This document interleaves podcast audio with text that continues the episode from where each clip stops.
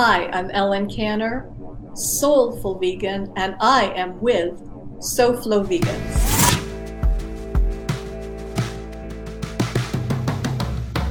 Hey everybody, welcome back to the SoFlo Vegans podcast. I'm your host and founder of SoFlo Vegans, Sean Russell. On this episode, we're featuring Ellen Kanner, who we've had an opportunity to meet multiple times throughout our journeys here in South Florida. And one of the coolest part of it is that she is a resident of South Florida and speaks specifically to the topics and you know areas that impact our community. But on top of that, she has an impressive background that we go into during this episode. So make sure you check it out, you listen, and we have a little bit of a bonus. We started with the last episode and we're continuing with this one. We have a special clip from a previous podcast that you get to check out. So stay all the way to the end to hear that out. And you can also just look at the, the, the description in the show notes to see who it is as well. And at the end, we'll be giving you some more information about SoFlo Vegans and how you can get involved. Because our mission is to help make South Florida a global hotspot for veganism. And the only way we can make that happen is with your support. So check that out at the end as well and enjoy today's episode. You are listening to the SoFlo Vegans podcast. All right, so thank you so much. I really appreciate you taking the time to speak with me. We've had an opportunity to talk on several occasions throughout the year. I mean, throughout the last couple of years, actually. So, tell for people who may not be familiar, can you introduce yourself and let us know a little bit about your your background with the vegan community? Absolutely. My name is Ellen Kanner. Um, I am the soulful vegan. And I know it sounds a little cheesy at first, but I really think that's it for me because I I think there's so much more to, to food than, you know, a great meal. I think this year has shown us that food, I think whoever controls our food controls us. So there's social justice aspects, there's wellness aspects, there's community aspects. So we owe it to ourselves, yes, to be plant based, but also for everyone in the community to get a better sense of who grows our food and to support those people. I started as a journalist. I had a syndicated column that started in the Miami Herald. I was Huffington Post's Meatless Monday blogger for seven years. Um, this was just when Green was starting, and my editor said, he, she contacted me like three months in, and she said, Wow, I didn't think there were so many ways you could encourage people to go meatless. Oh, yeah. And I kept it going for seven years, like I said. Uh, every week, I like to structure things like okay, here's what's going on in the world. Here's what you can do about it if you want to act. And at the very least, here is a great thing you can make for dinner that you can support and nourish yourself and give your mouth a good time. So, one way or another, I've been doing that for years now, and I love to do it. But I think the more involved I've gotten in food, I've gone from author to advocate. You can tell I'm kind of fired up about this. Uh, and one thing I'd love to say to give um, SoFlo Vegans a plug I have vegan friends in other communities, and I hear like there's a lot of backbiting, like the wellness vegans versus the animal rights vegans. And I have never ever felt that here. For one thing, I don't think we have that kind of time. And South Florida, as crazy as it is, we're very supportive of each other. So yay team. And and and I'm glad you said that. I mean, that's definitely one of the the aspects that I love about South Florida. I've been uh, South Floridian my entire life, and been involved in multiple industries from education to music to the arts and one of the one of the advantages i see for this community is that we are so diverse um, from even from geography you know all mm-hmm. over the world all congregated in one place. So that creates a lot of different ecosystems that don't necessarily come together, but depending on who you are, there's something for you.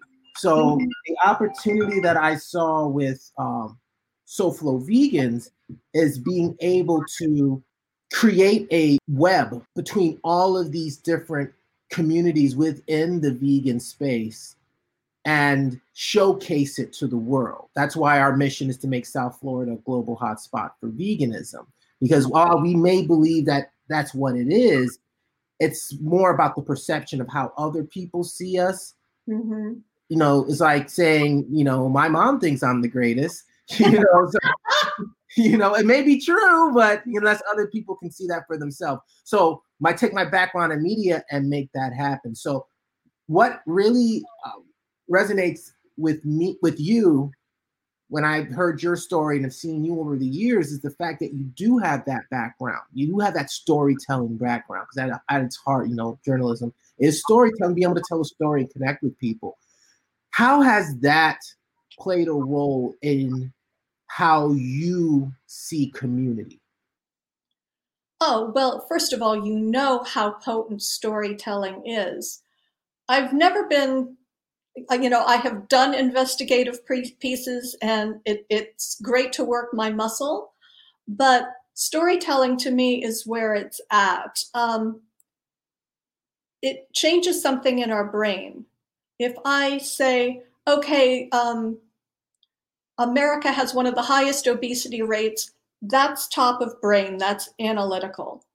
But if I say, hey, I'm going to tell you a story about someone who totally changed his life and totally changed the way he eats, that does something different to you. That sort of stimulates something in the brain that makes you engaged. That's what, to me, the soulfulness of my work is to take something big and make you care about it, make it on a personal level.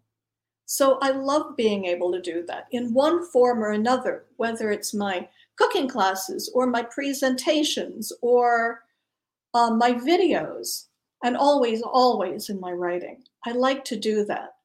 I do like to have that connection with people. And food is a great connector too. So, in terms of the South Florida community, how important is it for people to be able to effectively communicate their story so that people get it? What role does that play in being able to grow your community? When I say community, that applies to businesses, nonprofit organizations, relationships between two people. It's that all falls into that. What a story is is creating that connection. It is creating that web of people and businesses so that it's not one thing. You see that it's all these things and it's very compelling and you want to be part of it. Yeah it's it's it's it's a lot of fun when you can connect with other people who are on the same path as you you know you're able to discover new things about yourself by seeing yourself in other people. That's almost that ubuntu you know i see you philosophy of of instead of looking at and embracing not embracing but focusing on the differences it's looking at what we have in common and from there growing and building that community that can make a change in this planet. And I know that you're doing that with several organizations down here in South Florida. Um, if you wanted to talk a little bit more into into into that, I would love to share that with our audience. Oh, thank you. That is a great opportunity. Um, you are amazing by yourself. I am amazing by myself whoever's listening, you got it going on too. But the thing is, we cannot move the needle one person at a time. It really does take all of us. I'm a writer, um, and so a lot of what I do is sit in an office, which is often my living room, uh, and, you know crank out the content, and it's very exciting. But man, when I can reach outside of myself, Uh, we have some amazing organizations here that do wonderful work. I have done work with Urban Oasis Project. In fact, I just wrote about them for Huffington Post Food. Um, not only does Urban Oasis Project run a lot of local farmers markets, they developed a real advocacy arm, if you will, um, getting people to um, getting food to people in need, really building our own local community. I'm also involved with uh, an, an, international organization. It's got a very funny French name, Les Dames d'Escoffier. It's women in the culinary field. And I am vice chair of the Green Tables Committee, which is trying to make that connection from who grows our food to where it winds up to really get people engaged with the process of understanding our food system and advocating for it. We can all, wherever we're at, play more of a role in that and be part of this great, fantastic web of community. When it comes to the food that we put into our bodies, I see that as a challenge for a lot of people it's you know it's one thing to make the shift and go vegan or plant based, but it's another thing to do it for your health. Because I'm thinking back even when before I was vegan, almost like I looked at eating healthy the same way I looked at as going vegan. It's like, uh, yeah, I prefer just to have my Burger King or whatever advice was. I know a lot of it is intrinsic in nature, but what could someone do, especially if they have a family member that is, and especially now, you know, mm-hmm. people who may be concerned with a family member that may not be have that may not be eating the best way in regards to improving or maintaining a, pop, a strong immunity system. What advice would you give to them? Uh, that is a great question. Um, that really, the title of my book, which won Veg News's Book of the Year, is called Feeding the Hungry Ghost life, faith, and what to eat for dinner. I got the subtitle because, you know, I'm obviously very passionate about our food system and the choices we make. And I gave this great talk at, at Fairchild Tropical Garden a couple years ago. And I really felt like I was seeing audience members nod and like, and, you know, we were asking questions at the end.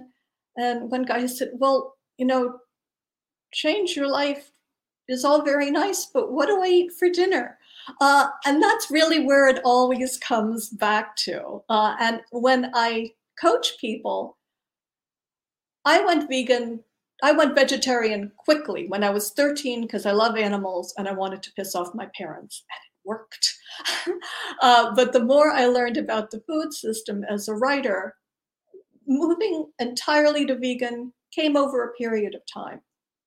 So I'm a big believer in the rule of one. Whether it's for yourself or someone you love, instead of overwhelming them, and honey, we are all overwhelmed now. Think of one change you can make a week one more meatless meal, one more fresh vegetable.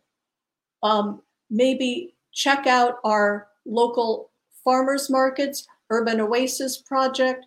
Um, there's a, an online called Farmers Markets to Go, and see if you can connect with our community and get some wellness into you.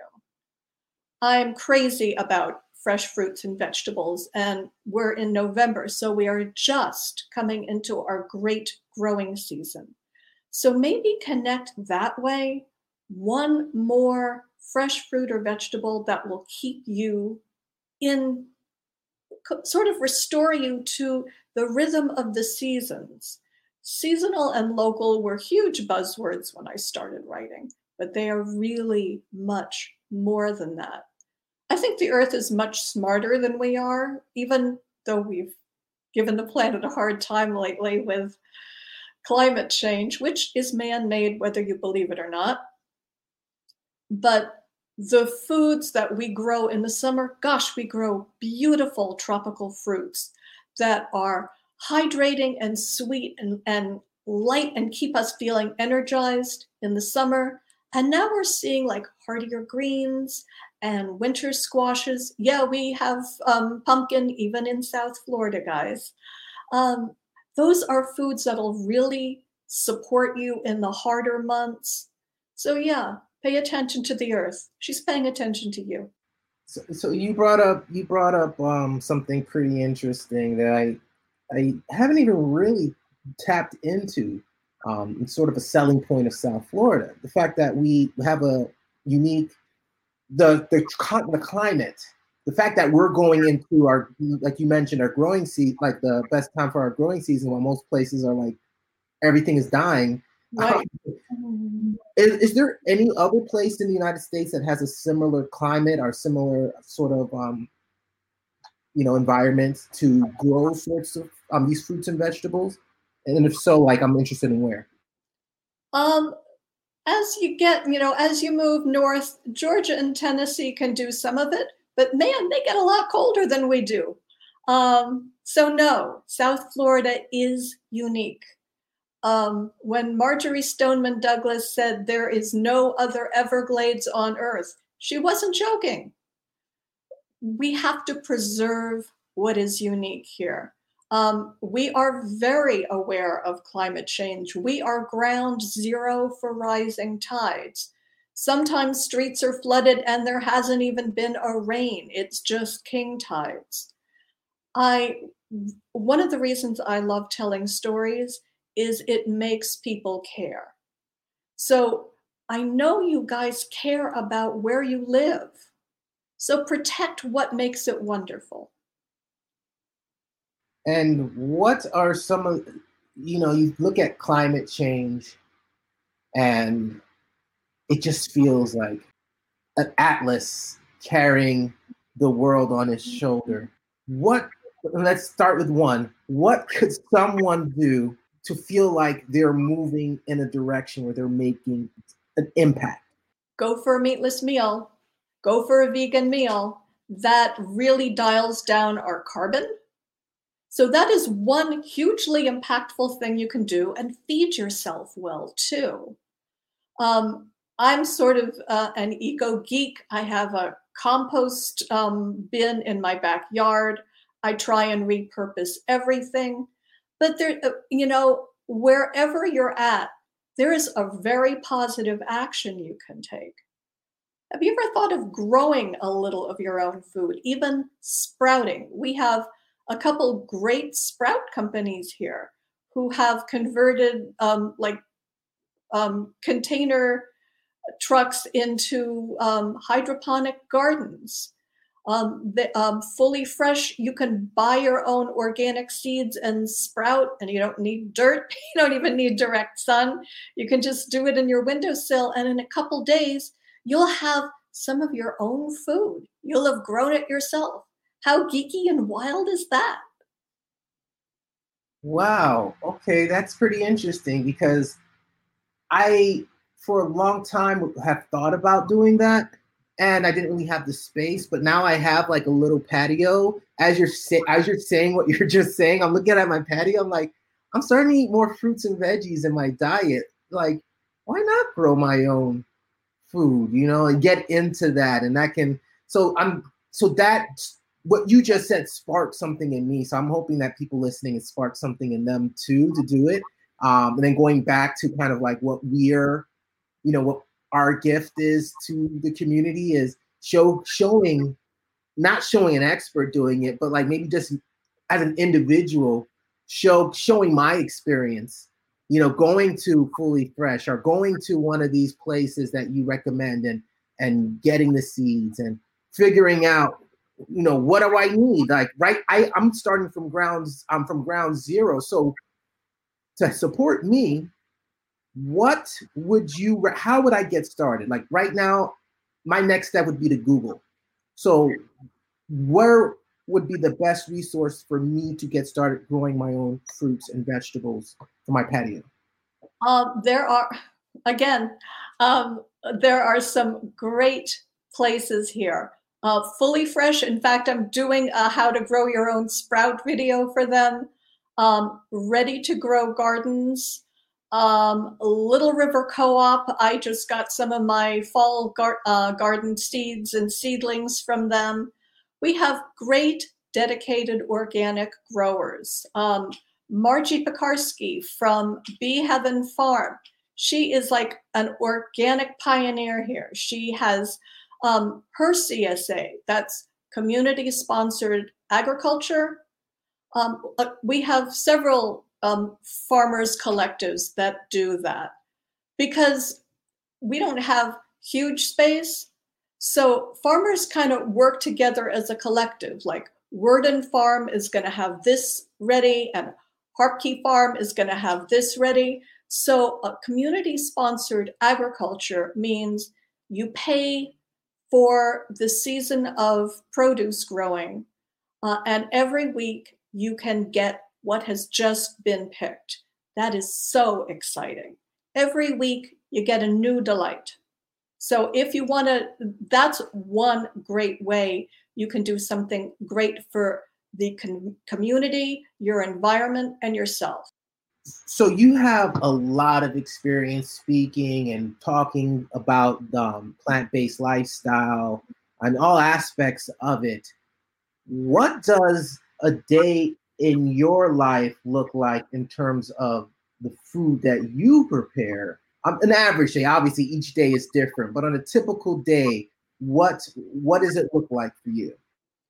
Uh, I often get the question, you know, what's your favorite recipe? What do you like best to make? I'm promiscuous. Uh, and I always start with what's in season. That drives what I'm going to do in the kitchen.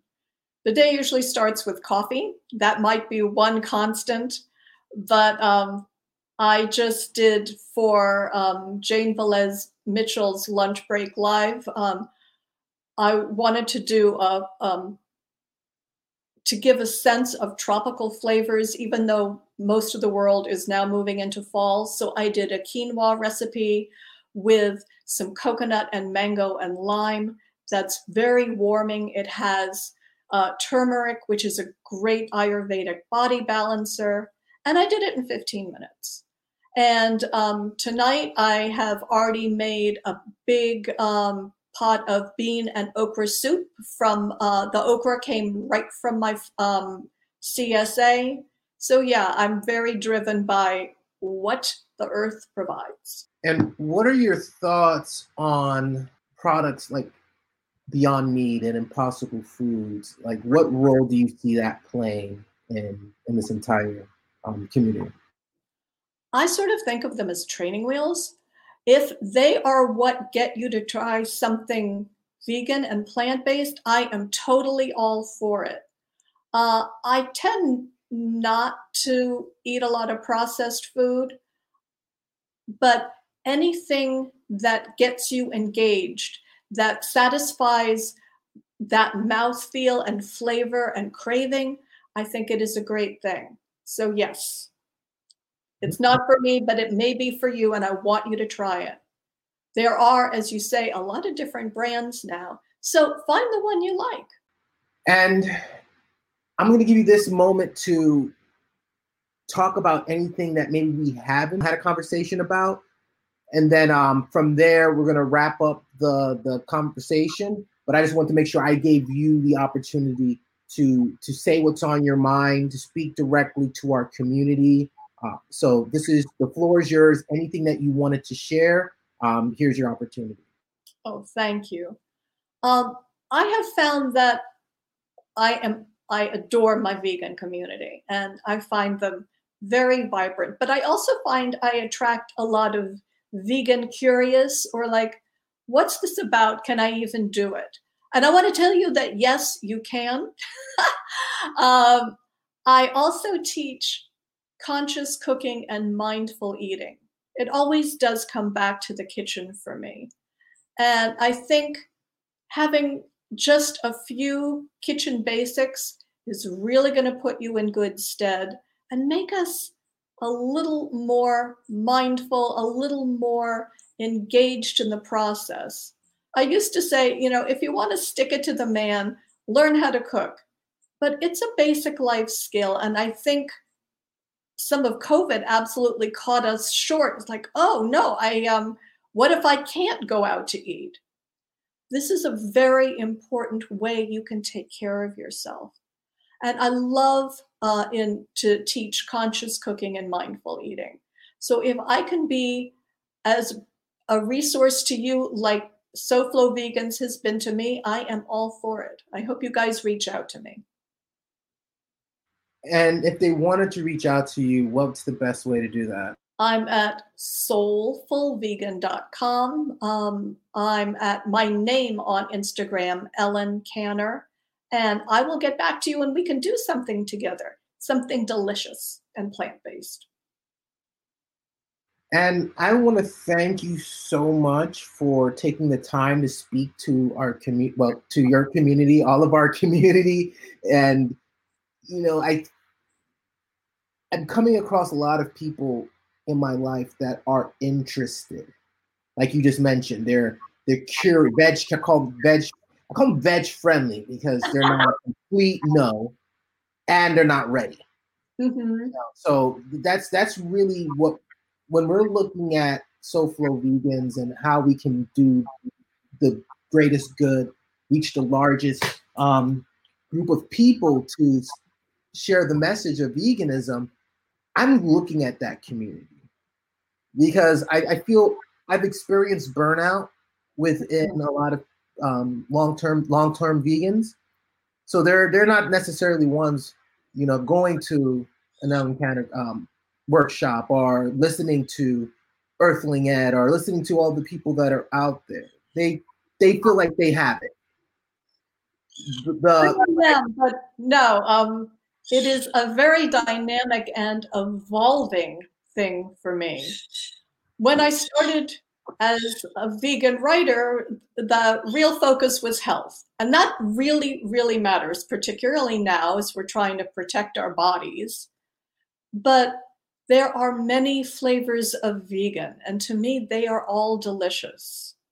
I get so much from connecting with SoFlo vegans because it gives me a different point of view.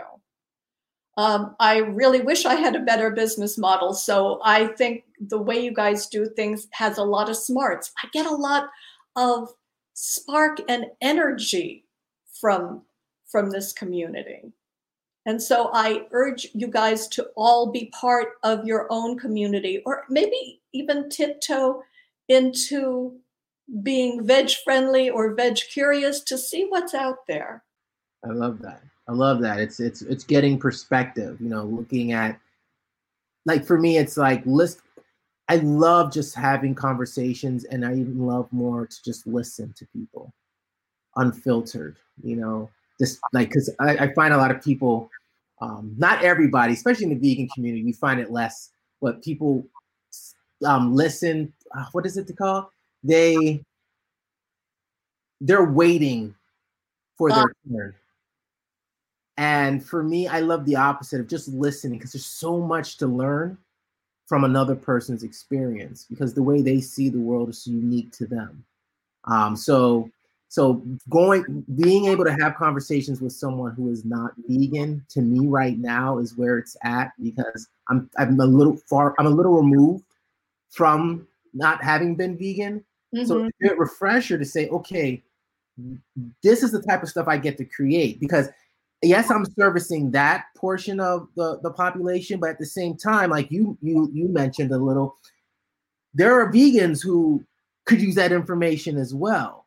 So if you're distilling it in such a way that someone can get it without having years of experience to the content that's out there, I feel like that can hit on uh, that can connect with anybody, regardless if they've been vegan for 30 plus years or if they just went vegan. So I mean I think there's it's a it's somewhere in that middle, that harmony between I guess what it is, it's, it's compassion. You know what I mean? For me, it's it's it's coming from a place of understanding rather than judgment and i feel that can get lost when you're when you're swept up in the passion of what you're standing for not with everybody and and that i do experience that at times i sort of think as this journey I always like to bring things back to sex too.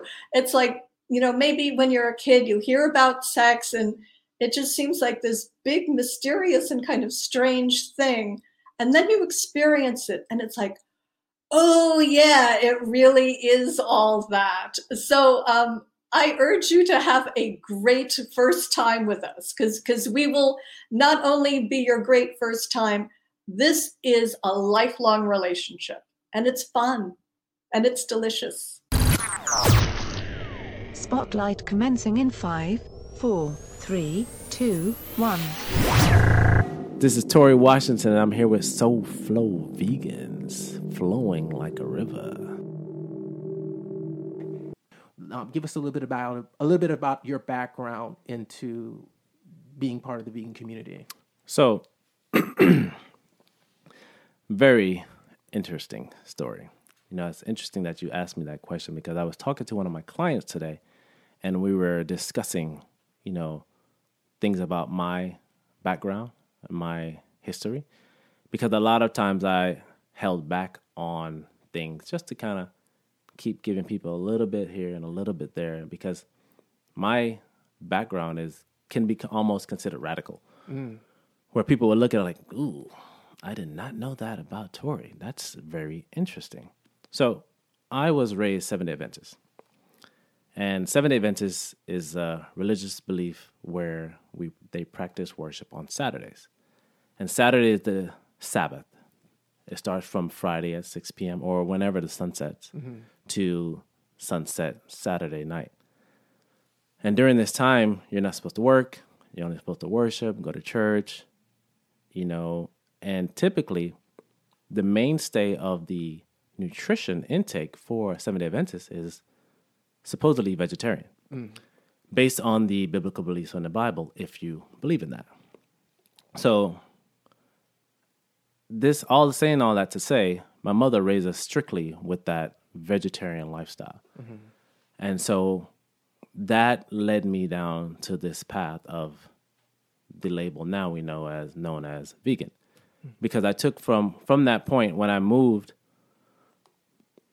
from Alabama to Jamaica, and, you know, I learned a little bit more about the Rastafarian culture.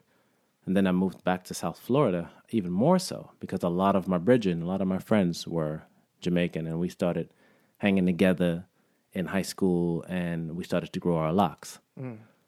More so for fashion because, you know, we just want to be in the now. You know, the fashion was to grow little locks on the top, have like a blowout of locks on the top and shaved around the sides.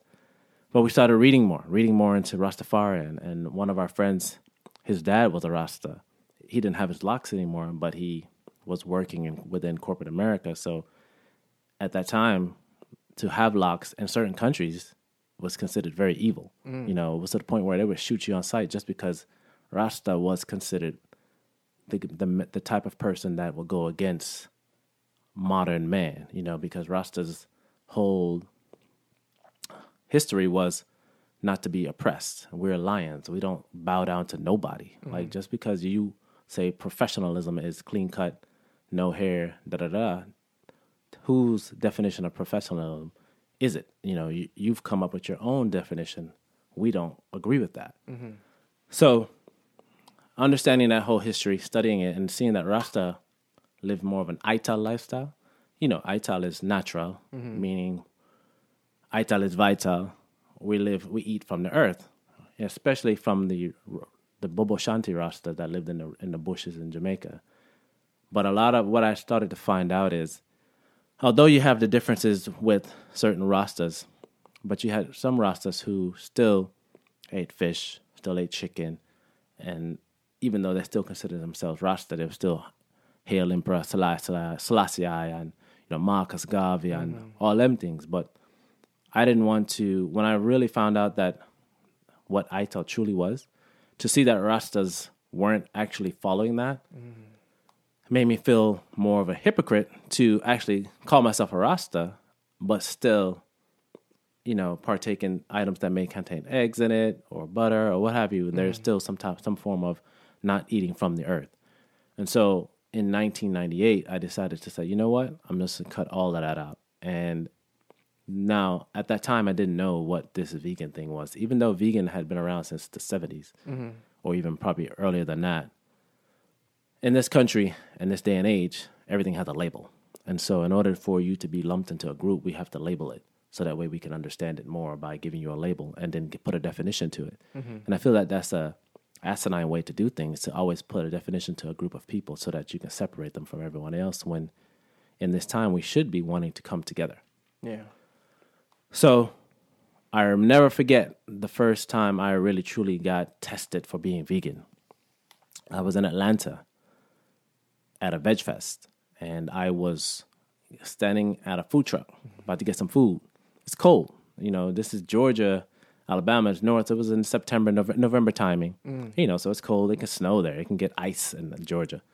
So I had on my Tim's, nice jacket, whatever. And this lady next standing next to me in line says, "Are your shoes vegan?" Mm-hmm. And I was so confused. Like, what are you talking about? I'm not going to eat my shoes. Mm-hmm. You know, that's to me. I was like, what? Are my shoes vegan? I'm not eating them because to me, I looked at vegan or that lifestyle as what you took in, what you mm-hmm. consumed for your bodily performance. So from that point on, I was just it was just a learning process for me, learning more about the lifestyle, understanding it, and taking out the parts that I didn't really agree with, which was people considering it a diet. Mm-hmm. You know, hey man, what what's your diet? Because to me, I look at diet as even if you just break down the word and say it in its way it is, the D I E T, it sounds like you're saying I'm ready to die. Mm. So, but die yet? I'm not ready to die yet. Mm. I'm ready to just continue to thrive and live. You know what I mean? So that's where I became part of the vegan movement. But my, I guess, exposure came mm-hmm. when I started to compete because I had always been into bodybuilding. Mm-hmm. And that came up because the whole transition from Florida, from Alabama to Jamaica. Now, mind you, I'm a country person. I say country because I'm coming from Alabama, so the accent is real country. Mm-hmm. I didn't know that at the time. I'm young. I moved to Jamaica. I go to school in Jamaica. What are the kids gonna do? They're gonna pick on you, Yeah. because they're thinking, "Why does he sound like that? What's wrong with him?" And so me and my brother got picked on pretty often mm-hmm. and we internalized it because there was no way to externally release that frustration. Mm-hmm. So I internalized this anger, and actually, it made me quite angry. And I remember a lot of times breaking pencils, putting my head under my desk, doing things outside of school just to kind of release that frustration. And I think that's what took me into lifting weights. I started doing push ups and doing different things in my grandfather's backyard because I wanted to look like Wolverine and Superman in a sense and have that strength and that power. And if you think about it, look at the two. Superman is just very powerful, mm-hmm. very strong, but his personality is one of calm. Mm-hmm. Whereas Wolverine Yeah. is the flip, flip opposite. So I'm kind of both of them in a sense because I looked at Wolverine that don't make me mad. I will like there's been times where I had to just stop myself because I know if I continued on with something out of anger, I mm-hmm. would black out. And I don't know what would happen to that person or that individual that caused that anger. So the bodybuilding came up and I started to really get into lifting. And I moved to, when we moved back to South Florida, my- I remember my mother bought me a bench and a dumbbell. Mm-hmm. And I started to work out with that. And I started working with a friend in middle school. And then he decided to t- truly take it on to that level of competing. Mm-hmm. I wanted to, but I was thinking, we're, we're like 16. What- Competing? What are you talking about? I didn't realize that, you know, there's teen competitions. And to this day, I don't know whatever happened to Richard Tarico. I wonder, I don't even know if he still competes or what he's doing. But that change moved me into, you know, I, once I started to, I kept working out in high school, reading magazines, studying about bodybuilding, how it worked, and how to build your physique. And what made me learn how to build that physique was I started watching Arnold Schwarzenegger movies. Mm. Got into Commando and The Predator and saw that how he built his physique was off of bodybuilding. Mm-hmm. So I started reading more of his stuff. And honestly, I was reading this stuff and not really saying, okay, I need to eat this amount of protein. It was just kind of like just eat what you need to do in order to build build muscle because you know it wasn't so scientifically focused back then. Mm-hmm. And graduated high school, still working out. Went to college, working out. And about 2008, one of my friends from South Florida, cont- we were talking, and he contacted me. He said, "Hey, one of our boys is he's competing now," and I was truly surprised. This mm-hmm. surprised me because I, I never thought he would actually compete. Mm-hmm. So he ended up moving to Atlanta, and he had a competition in Atlanta, and I was in Alabama, so it was about an hour and a half drive. Mm-hmm. I decided to attend his competition, and Sean, seeing him on stage, and then he won a pro card that day after he had been competing for a long time. Mm-hmm. He got off stage, and I saw his body, dude. Like I was in the, we were all in this room. He was, he took a shower. He came out. I said, "Damn, he looks like a superhero." Chiseled abs, everything was in, you know, in place, and I said, "Okay, I want to compete." Wow. that moment gave me that decision to say, you know what, I just want to compete. I want I don't want to end my life saying I wish I had done it. Mm. Because I think so many of us do things we don't do things in life and by the end of it we say, Man, I wish I did this. Mm-hmm. Oh, I wish I had done that. I don't want I didn't want to end my life saying I wish I had. Mm-hmm. And so I said to him, I want to compete. And he said to me, You're vegan. I said, And? I didn't think it mattered because I thought I looked amazing. Mm-hmm. You know, I had muscle on me. I looked good for a, a guy that's, you know, just in the gym. Now I didn't know the whole what it took in order to get on stage. That's why I asked him, mm-hmm. you know, to help me. He said, um, well, this is what you're gonna do. L- Tell me what you're eating. And when he saw what I was eating and how I looked, he was mm. Actually quite surprised because he said, "How are you so lean but eating that?" Mm-hmm. Because it was still, you know, being a college student, just bachelor in in the workforce, you, you're pretty much just getting stuff you can warm up.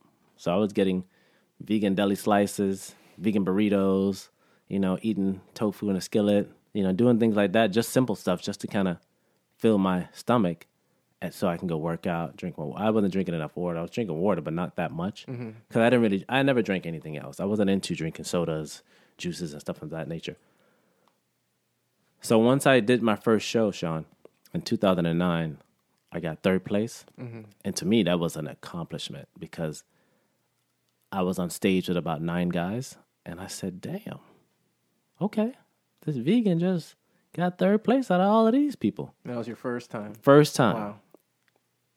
And I asked the judges, I said, okay, how come I didn't get like second? Because when the first place guy walked into the bathroom, Sean, mm-hmm. we all knew he was first place.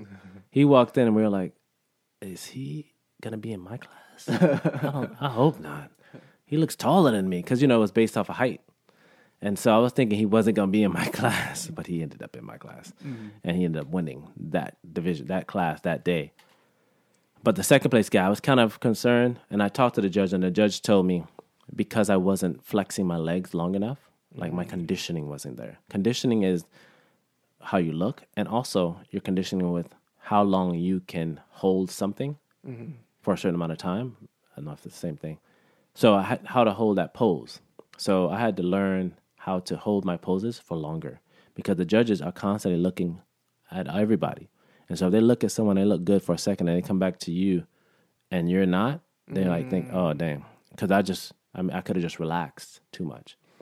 And that's what he told me. He told me my, I wasn't standing on my legs, meaning I wasn't flexing my legs long enough to mm. showcase that I did look better.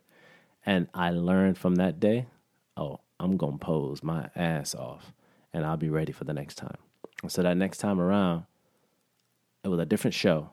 Six months later, but similar judges.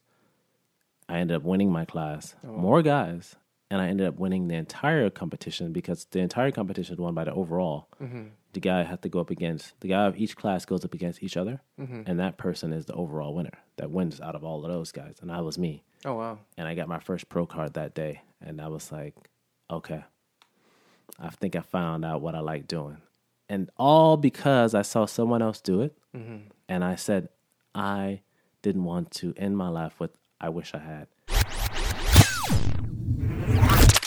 We want to thank you so much for listening to this episode. We want to thank Ellen Kanner and also give another thank you to Tori Washington, because that's the clip that we featured in this episode. It only made sense that we've put two residents of South Florida on the same show. Now, if you want to support SoFlo Vegans, there are a number of ways you can do it, but the easiest way is share our content. Like, share, leave comments. This helps the algorithms, this helps people discover what we're creating so we can continue to grow our audience. So that's the easiest way. Another way that you can do it is by going to soflovegans.com checking out everything that we have going on. All of our content is put into one place. We've been creating videos and podcasts and articles and events since 2016. And you can ca- almost see a time capsule of what's been happening in the South Florida vegan community, the SoFlo vegan community since then. But there are ways that you can support by volunteering, by becoming a member, and all these contributions help us continue to grow and create a sustainable platform that's going to support the entirety of South Florida. Because one thing I want to make clear is even though we have memberships and partnerships, we we're taking a different model than most media outlets. We're not just going to support the people that are, you know, paying a monthly partnership, our quarterly partnership. Our goal is to spotlight what's happening here in South Florida, and that goes for everybody. So, in order, but in order to do that, we do need your support. So, check us out, and if you have any questions, you want to reach out, maybe you, you know, want to contribute to the podcast, email us at contact at soflo vegans s-o-f-l-o vegans.com we would love to hear from you even if you just want to give feedback for the podcast, I would love to hear that as well. So until our next episode, we're going to be continue to come out weekly until we wrap up season five. And yeah, thank you for listening. And we look forward to seeing you next time.